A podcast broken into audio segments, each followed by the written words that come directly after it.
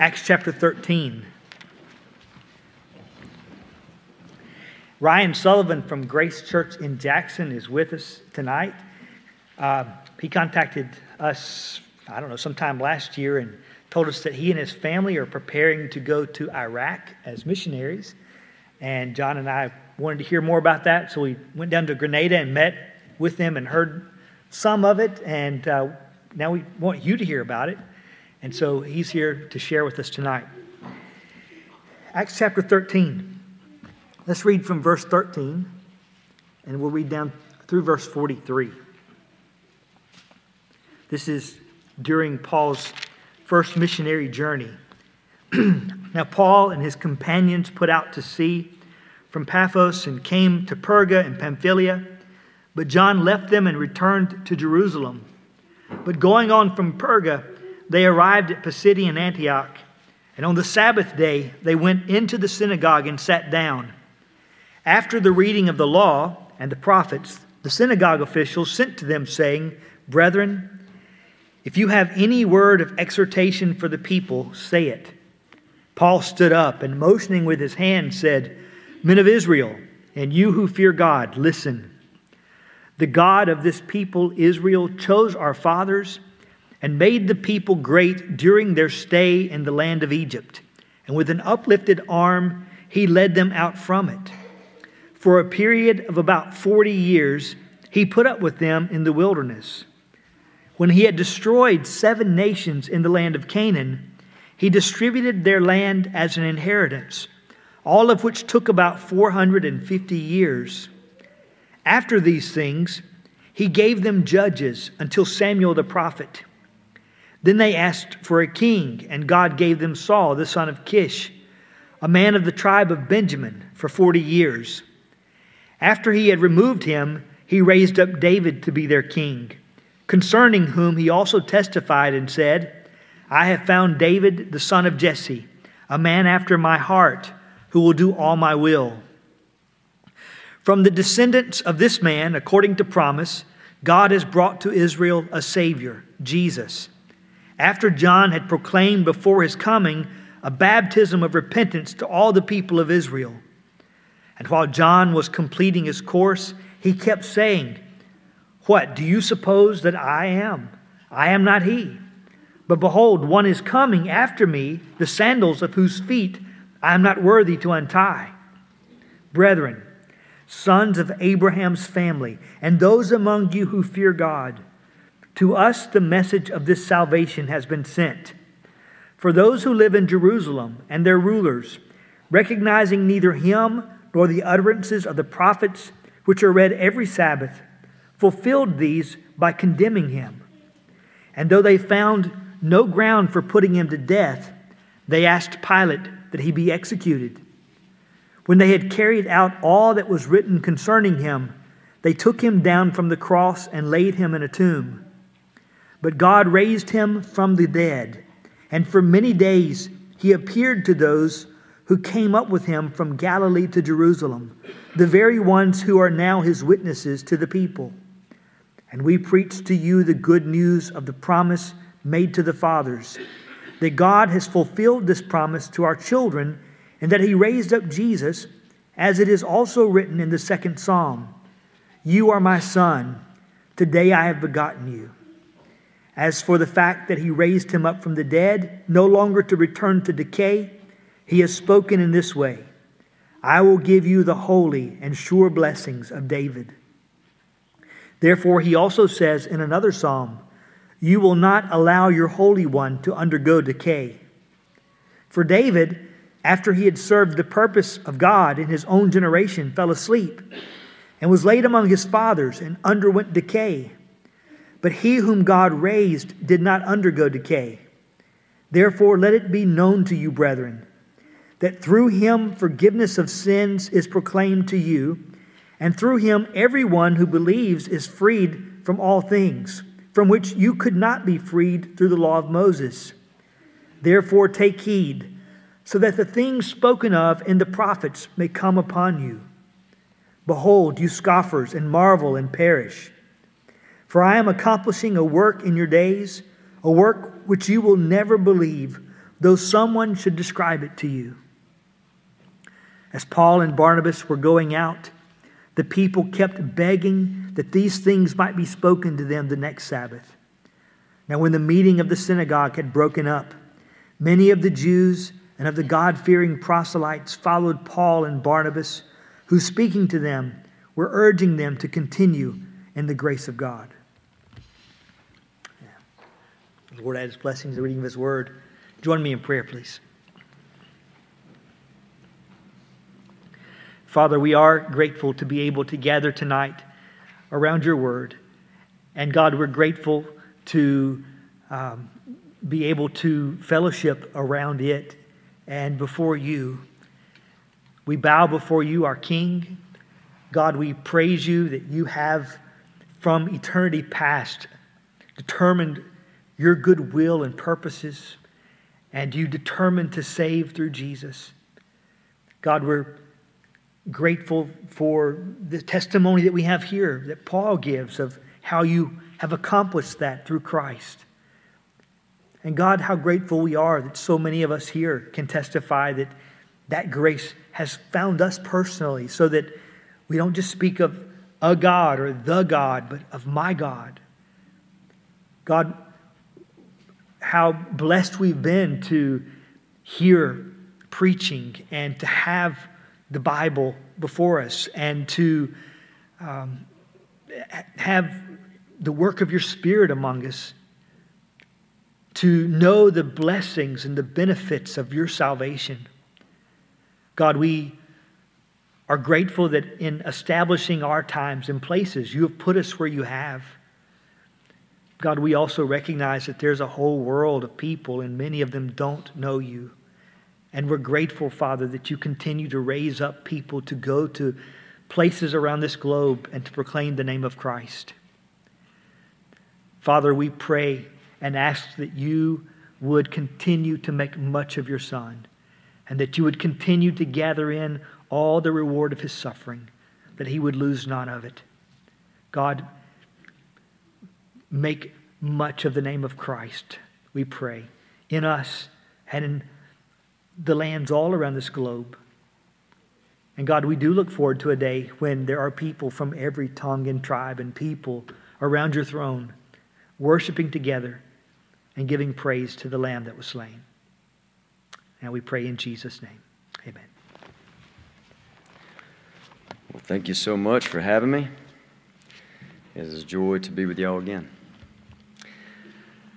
Um, so, me, for anybody that doesn't know me, um, as I was introduced a moment ago, my name is Ryan.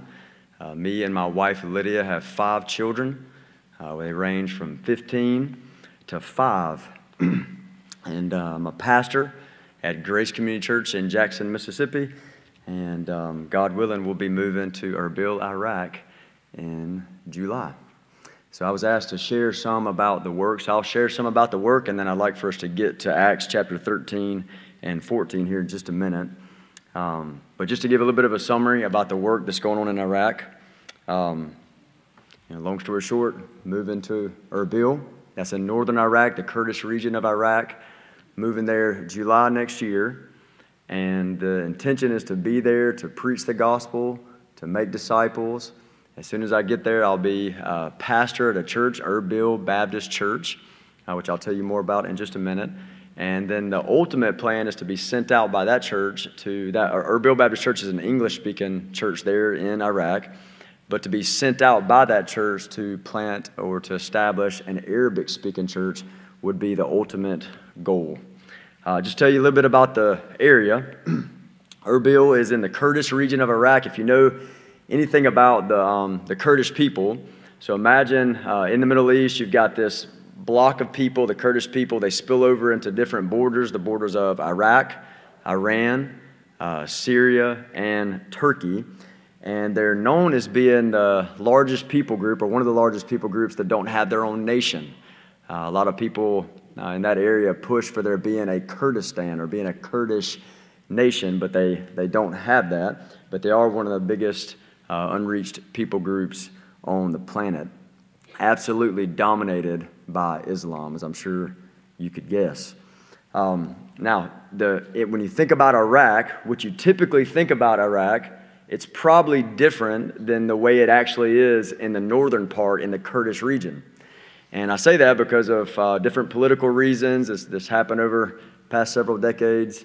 Um, there's uh, a lot more openness, a lot more uh, freedom in the northern part of Iraq. In fact, if you're in southern Iraq, you actually have to cross uh, a border to get into what people call Kurdistan, to Kurdish uh, uh, region of Iraq.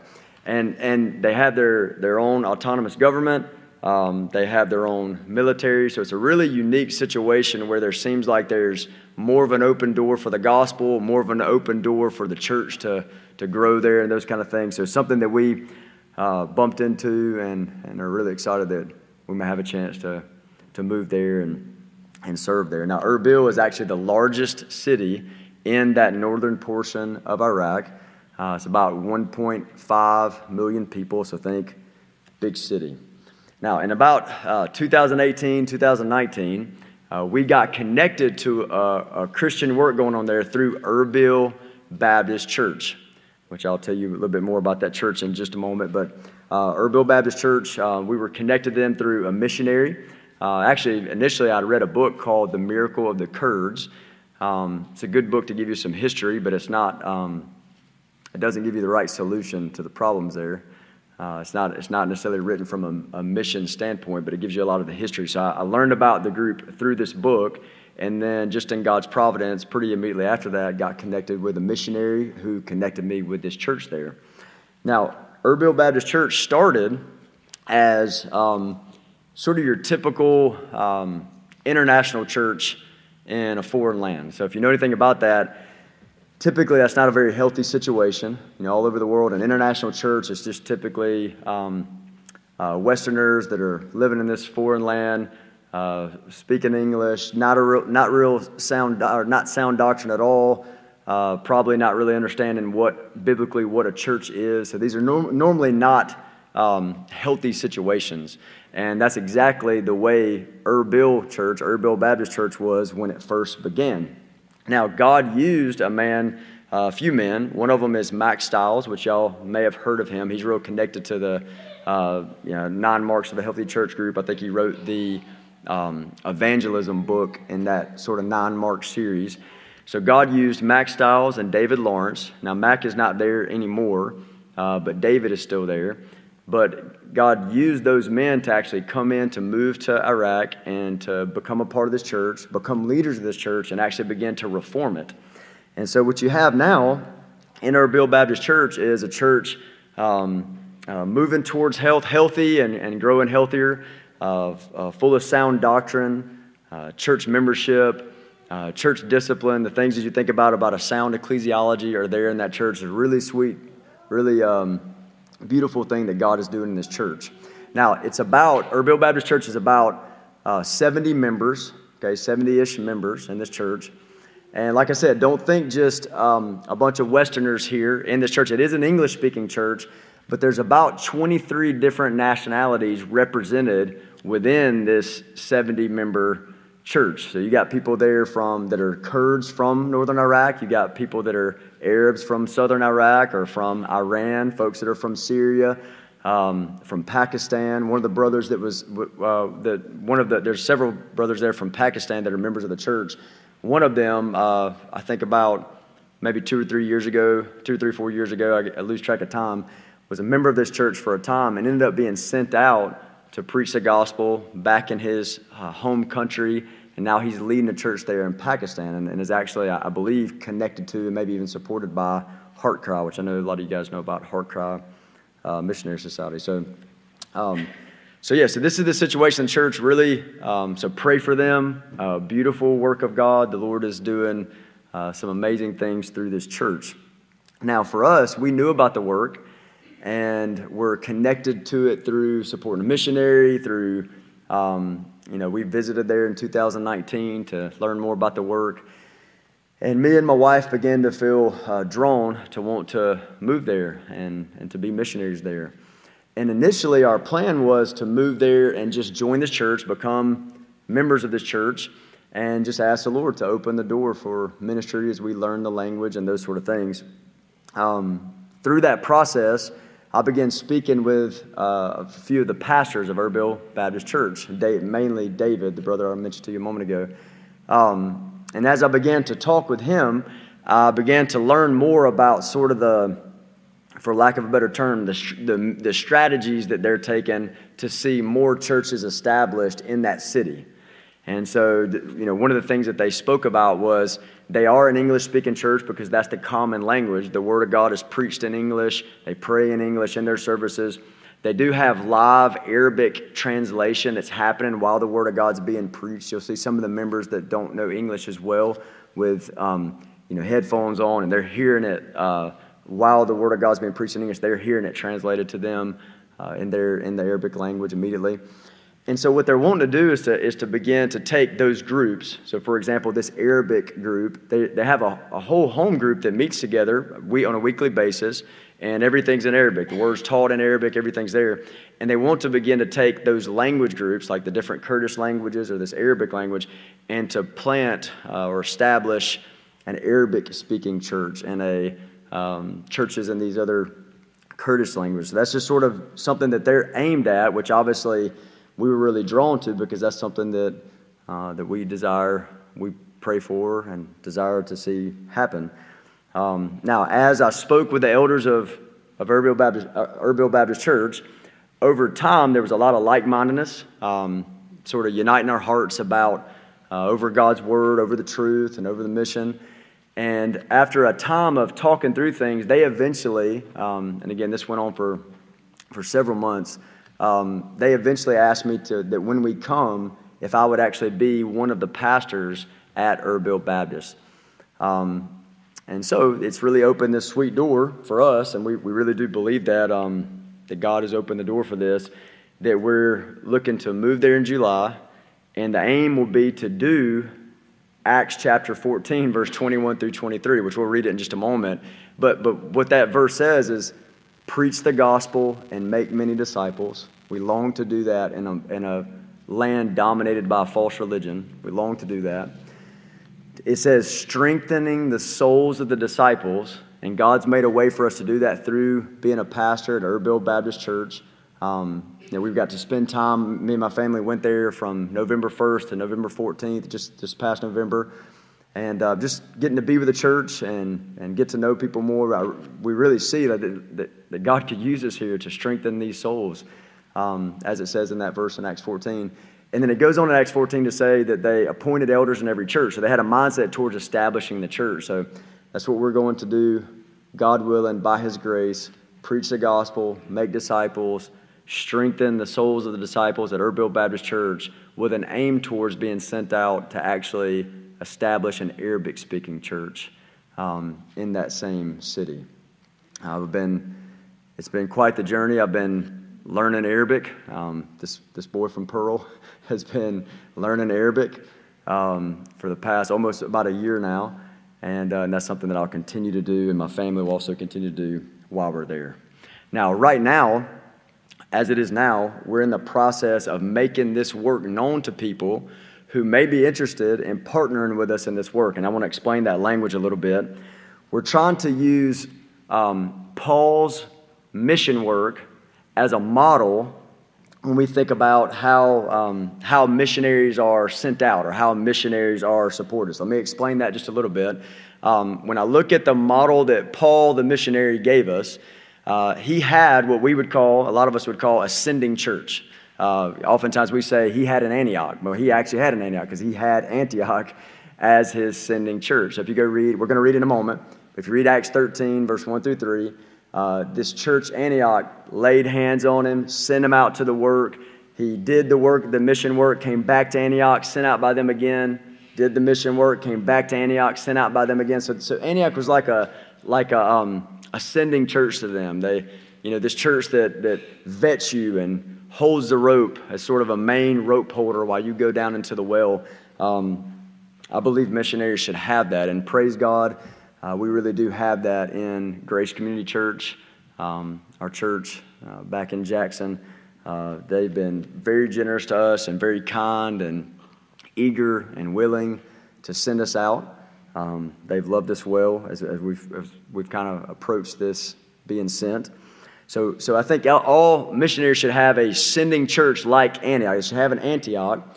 But you also see in Paul's ministry that there were other churches or other Christians, uh, sort of this picture of the global church that supported what he was doing as well. So uh, Philippians 4.15 is a good verse to grab, where he's writing to the Philippian church. And he says there that, that, that he was in a partnership, which is where I'm getting that language from. He was in a partnership with the Philippian church in giving and receiving. So they were supporting him as well. And then 2 Corinthians 11, 8, I believe it is, he writes and says that he received support from other churches so that he might minister in Corinth. So that's one of the things that we're doing right now. We're, we're uh, making the work known to those that uh, love the mission of God and may be interested in partnering with us, coming alongside Grace Community Church, our sending church, and partnering with us to send us out to the work. I do want to read, um, before we get to Acts 13, I want to read this in 3 John. I believe it really gets to the heart. Um, this whole idea of goers and senders, or the language that's used here is uh, send and support those who are going. You really get the heart behind it here in 3 John. I'm going to start in verse 5 and read to verse 8. It says, Beloved, it is a faithful thing you do in all your efforts for these brothers, strangers as they are, who testify to your love before the church. You will do well to send them on their journey in a manner worthy of God. For they've gone out for the sake of the name, accepting nothing from the Gentiles. Therefore, we ought to support people like these that we may be fellow workers for the truth. And so when I say making the work known to see if there's any that would like to partner with us in it, that's the kind of thing that I mean. Fellow workers for the truth, senders and goers, those holding the rope, those going down into the well. And I believe 3 John says that well when it says we ought to support people like these that we may be fellow workers. So workers together, fellow workers for the truth. So please pray for us. Uh, pray that God would prepare our souls, our hearts um, me and my wife, my children. Uh, pray that God would prepare the church over there to receive us. Pray that we would be fruitful. Pray that we would win lost souls, that we would be a, we would be a strengthening agent to that church. Uh, pray that I'd be able to learn Arabic, please, and, and be able to preach the gospel in the Arabic language. Please pray for us in that. Now, I do want to take some time. Um, I want to give you some convictions convictions that I hold that I believe you can root in the first missionary journey, which the first missionary journey is recorded for us in Acts 13 and 14. So if you're not already there, go to Acts chapter 13. And I want to mention just a few a few convictions that I hold that I believe I believe uh, you probably hold them as well, and maybe they would be an encouragement to them as we meditate, as encouragement encouragement to you as we meditate on them together. Um, Acts 13 and 14 is the church at Antioch sending out these missionaries, Paul and Barnabas, and you get that first journey where they go out to city after city after city. They do the work, and, and at the end of Acts 14, they come back to Antioch. I'm going to mention these, these four convictions. Let's pray first, and then I'll mention these four convictions.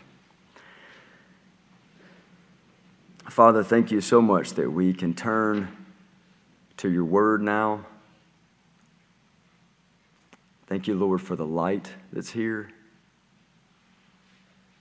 In a world of lies, Lord, thank you for the truth. God, I pray that you would give us ears to hear. You would remind us of things that you've already told us, and you would show us um, things that we've yet to see in your word. Give us eyes to see, Lord, please. And God, I pray that you would give us hearts, as always, to be doers of your word and not hearers only. Thank you so much, Lord, for hearing us. In Jesus' name, amen.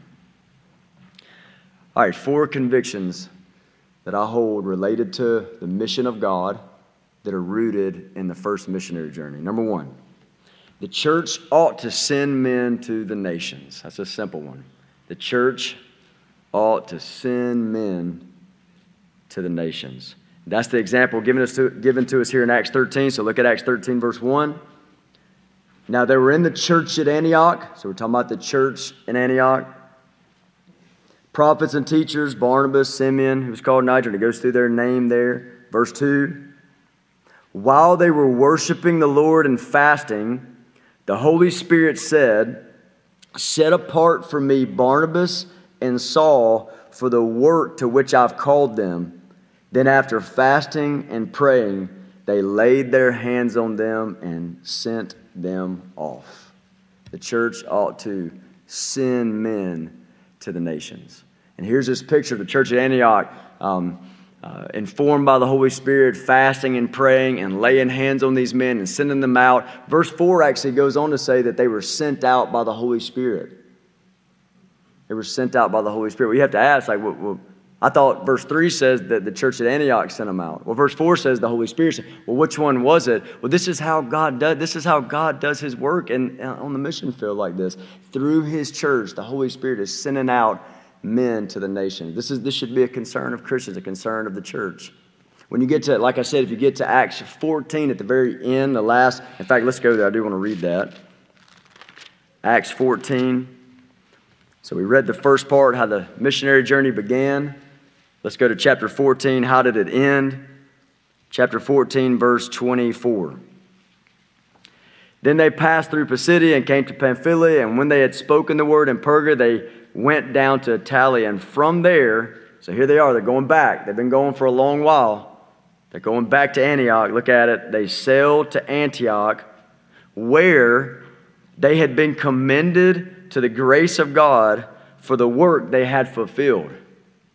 They had been commended. So that's what happened in Acts 13. They were being, they laid their hands on them and commended them to this work. The church sent them out. Verse 27. And when they arrived and gathered the church together, imagine that moment. They sent them to a place where there were no churches, and now they gather the church together and they declare all that God had done with them and how He had opened a door of faith to the Gentiles. That would have been a beautiful glorious meeting to be a part of. That, you know, y'all, y'all sent us out to these places where there were no churches, and he's coming back saying, We preach the gospel and God saves souls, and now there's churches in these places where there weren't before. That would have been a beautiful reunion to hear of God's work. So the church ought to send men to the nations, and I would say specifically to unreached people groups. And I'm just defining that just very simply unreached people groups as Think about Acts 13 and 14. Where were they sent? To places where the gospel was not there, to places where Christ was not named, to places where the church wasn't. The way it says it in Romans 15, verse 20, is that Paul says, I want to preach the gospel where Christ is not named. Where Christ is not named. So the church ought to send men to the nations, especially to places where Christ is not named. And I would encourage you, this should be a concern of every church, should be a concern not just of every church, but of, of every individual Christian. Think about what we read just a moment ago in 3 John. 3 John wasn't written to a church, it was written to a man named Gaius. And Gaius, you ought to support men like these that you might be fellow workers for the truth. So, not just for the church, but for every Christian, this concern to see the gospel of Christ go to the nation. So, send men to unreached people groups. It's conviction number one. Number two, the church ought to send men to the nations with the word of the gospel. Send, don't just send men. The, the value is not just in the men themselves, but send men what? With the word of the gospel. I'm, I'm convicted that that's the way that it ought to be, that it should be simple, that men are sent to preach the word of truth, the word of the gospel in a world full of missions strategies that are rooted in worldly wisdom, I believe we need to come back to this simplicity. I, I have a conviction that there's all these mission strategies just rooted in, rooted in the thoughts of men, the ideas of men, the schemes of men, the creativity of men. There's so much of that in our world. This is so simple. Send men with the word of the gospel because the gospel is powerful to save. And in fact, I want to read this to you. I'm just going to read a scattering of verses in Acts 13 and Acts 14. Either read them with me or just listen, but just hear this pattern over and over and over again. When those men were sent out to unreached peoples, what did they do? They weren't creative, they didn't go with their own ideas. What did they do? Listen to it. Acts 13, verse 4. So, being sent out by the Holy Spirit, they went down to Seleucia, and from there they sailed to Cyprus. And when they had arrived at Salamis, what did they do? They proclaimed the word of God. Man, that's simple, isn't it? They proclaimed the word of God. Look at verse 7. He was with the proconsul Sergius Paulus, a man of intelligence, who summoned Barnabas and Saul and sought to hear what? To hear the word of God. The pattern starting. Look at verse 12. 13, verse 12 says, Then the proconsul believed when he saw what, he, what had occurred, for he was astonished at the teaching of the Lord. What were they doing? They were teaching about the Lord. They were proclaiming the word of God. This is the pattern. Keep going. Verse 26. Brothers, they stand up. Brothers, son of the family of Abraham, and those among you who, who fear God, to us has been sent the message of this salvation. These are men going out, not with their own creative ideas. It's men going out with the Word of God, with the Word of the gospel, or as it says here, with the message of this salvation. The message of this salvation. Look at verse 44. The next Sabbath, almost the whole city gathered to hear the word of the Lord. That's what they're doing. They're preaching the word of the Lord. Look, at verse uh, uh, 46. And Paul and Barnabas spoke out boldly, saying, It was necessary that the word of God be spoken first to you. That's what they're doing. They're preaching the word of the Lord. Look at verse 49. And the word of the Lord was spreading throughout the whole region. This keeps going into chapter 14, chapter 14, verse 3. So they remained there for a long time, speaking boldly for the Lord, and who bore witness to the word of his grace. God's bearing witness to the word of his grace. Look at verse 7. And there they continued to preach the gospel. Maybe I'll give you one more. Look at verse 21. When they had preached the gospel to that city and had made many disciples. Here's the encouragement I believe the word of God is sufficient in its power to do the work of missions. The word of God is sufficient in its power to do the work of mission. So don't send men that are full of modern uh, mission strategies and ideas and worldly wisdom. Don't do that. Send, send men with a message to preach the word of the gospel. I love it that our scripture reading came out of this, this passage in Acts 13. And I wish we had time to slow down and look at all of it. But just think about this. What we read in our scripture reading just a moment, moment ago, Pastor Chuck read it to us. We read a passage where you actually, you actually, it, says that, that Paul actually stands up and he lifts up his hand, and you got several paragraphs of what he actually said. That's glorious. Like you can actually read several paragraphs, and we did that together just a moment ago, and, and, you're, and you're getting to read, okay, when he went and he preached the word of the Lord, be more specific. What did he say? What did he speak? And you get, and you get to read that and its glorious gospel. In fact, let me just read let me just repeat one little taste of it. Acts 13, verse 38. This is the kind of stuff that he's saying. Listen to it. Let it be known to you, therefore, brothers. Can you imagine him standing up and preaching this in front of an unreached people group? Let it be known to you, therefore, brothers, that through this man, He's talking about Jesus. Go trace, you know, go trace the things he's already said. He's talked about Jesus the Savior. He's talked about the one that's promised from Psalm 2. He's talking about the one that the, the Old Testament promised of a Messiah. He's been talking about this man, Christ Jesus. That's what he preached. And it says here, through this man, forgiveness of sins is proclaimed to you. By him, everyone who believes is freed from everything which you could not be freed by the law of Moses. Your greatest need, the greatest need of Muslims in Iraq, the greatest need of the nations is the forgiveness of sins. And he says, Through this man is preached to you the forgiveness of sins. The one that was slaughtered like a lamb in your place, the wrath of God poured out on him instead of on you so that you could be free. Don't send creative men, send men with that message to the nation, send men with the word of the gospel.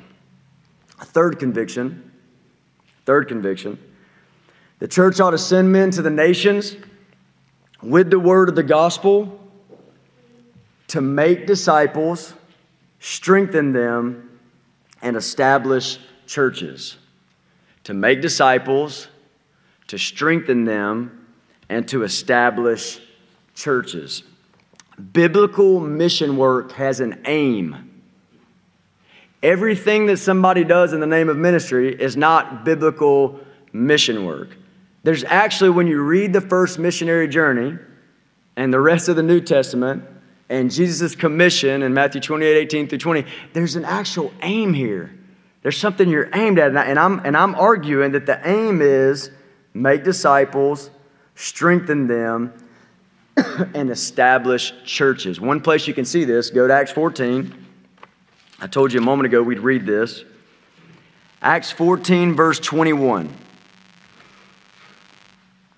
Now, what's happening here is they were sent out from Antioch. They went to this city and this city and this city and this city, preaching the gospel. Disciples were made. They're gathering together in the churches. And, what we're about to read is they begin to make their way back through those cities, revisiting those cities on the way back to Antioch. And look at this in verse 21.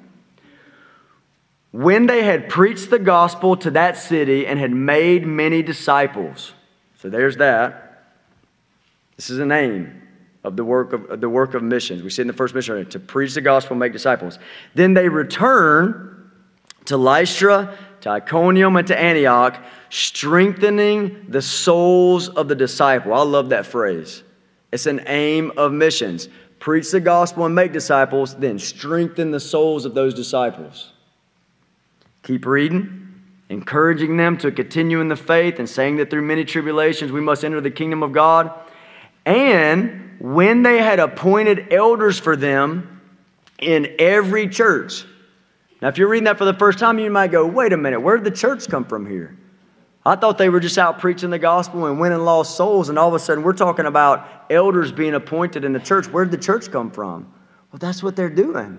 They're preaching the gospel in this city, making disciples, gathering those disciples together, strengthening the soul of disciples, establishing elders, establishing these churches so that when they walk away, they went into cities, unreached people groups who had no church. They walk out from a place and there's a church there. There's a church in Iconium. There's a, there's a church in Pisidia. There's a church in that place. That's the aim. That's the aim here. Now, I want you to understand this. If you look down at verse 26 again, chapter 14, verse 26, there's a word I want to pull out and just get you to think about this.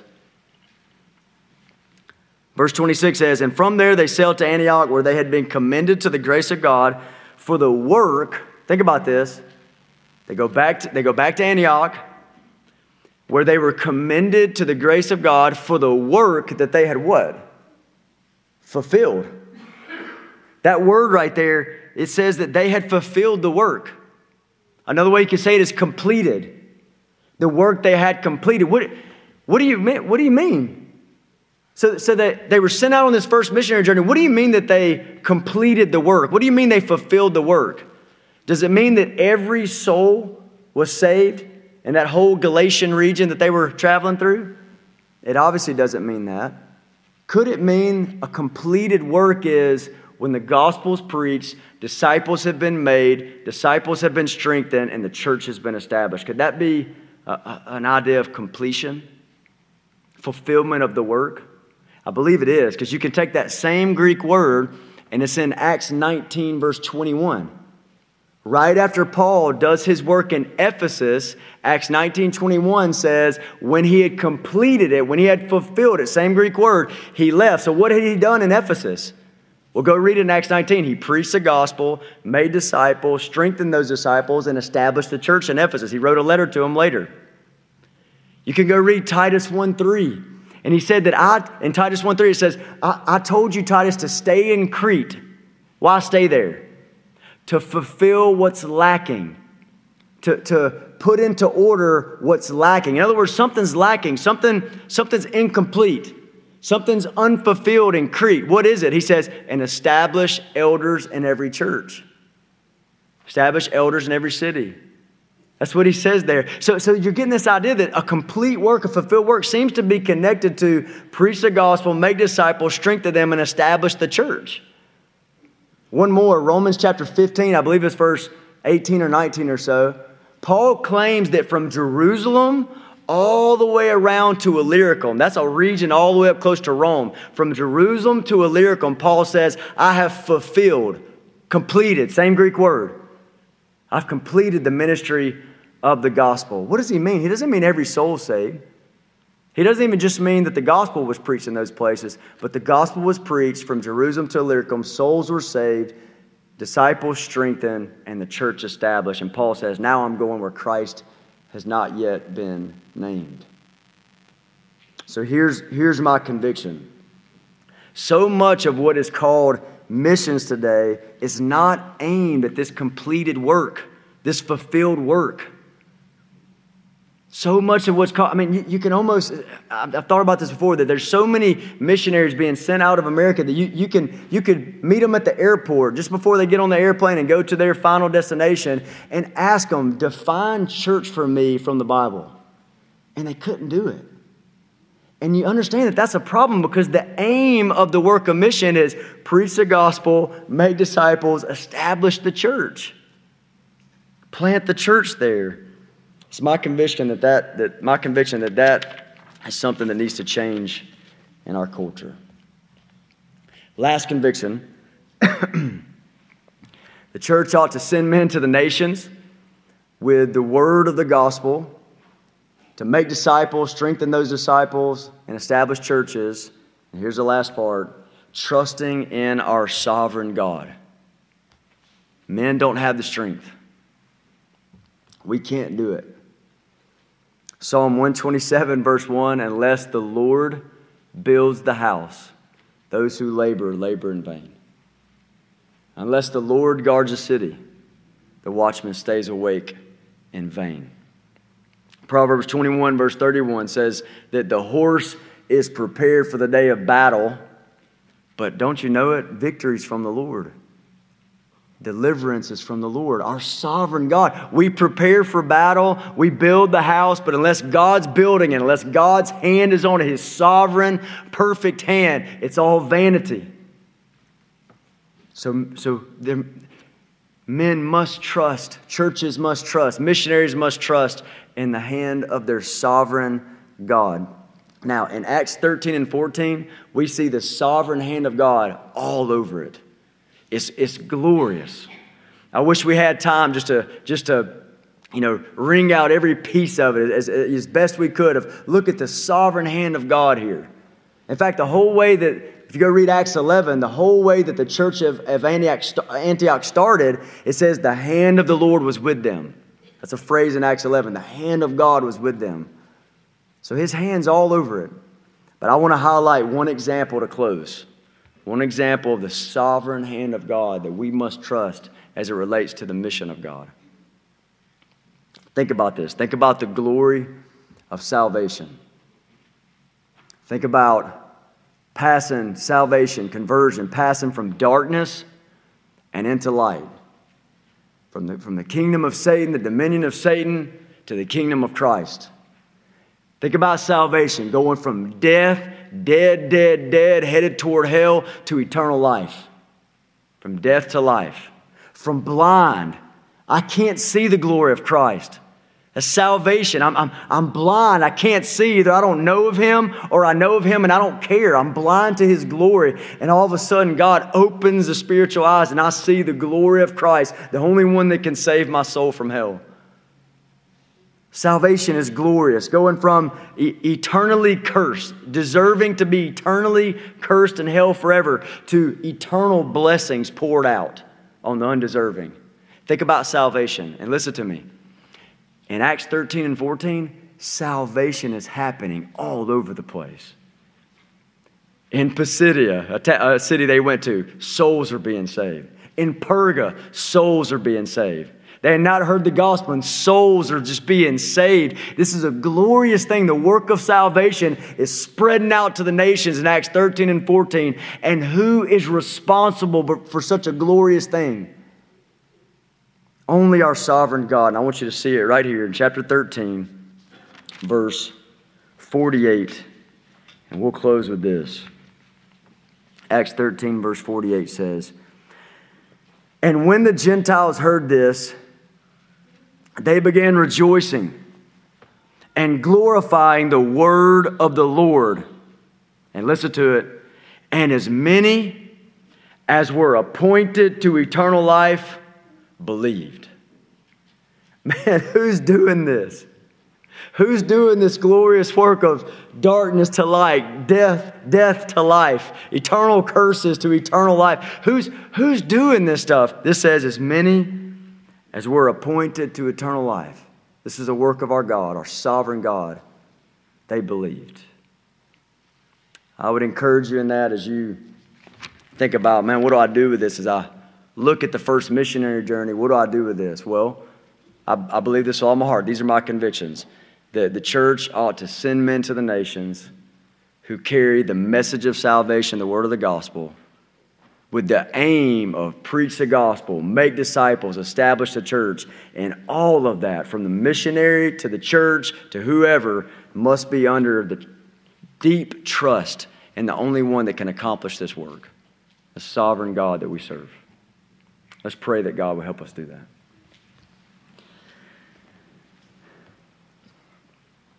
Father, thank you so much for letting us meditate for a moment on your word.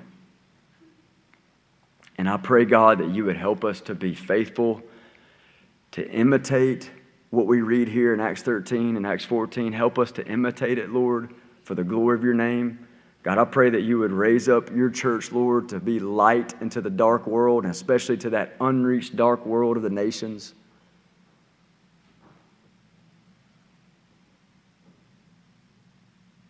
God, you've called us to be a light.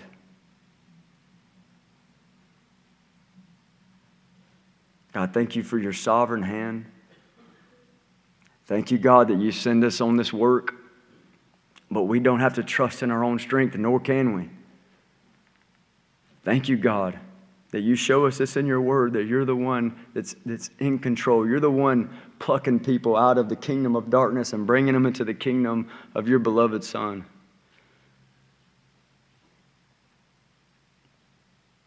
God, thank you for your sovereignty and salvation and in this mission, God, and we trust in you. In Jesus' name, amen.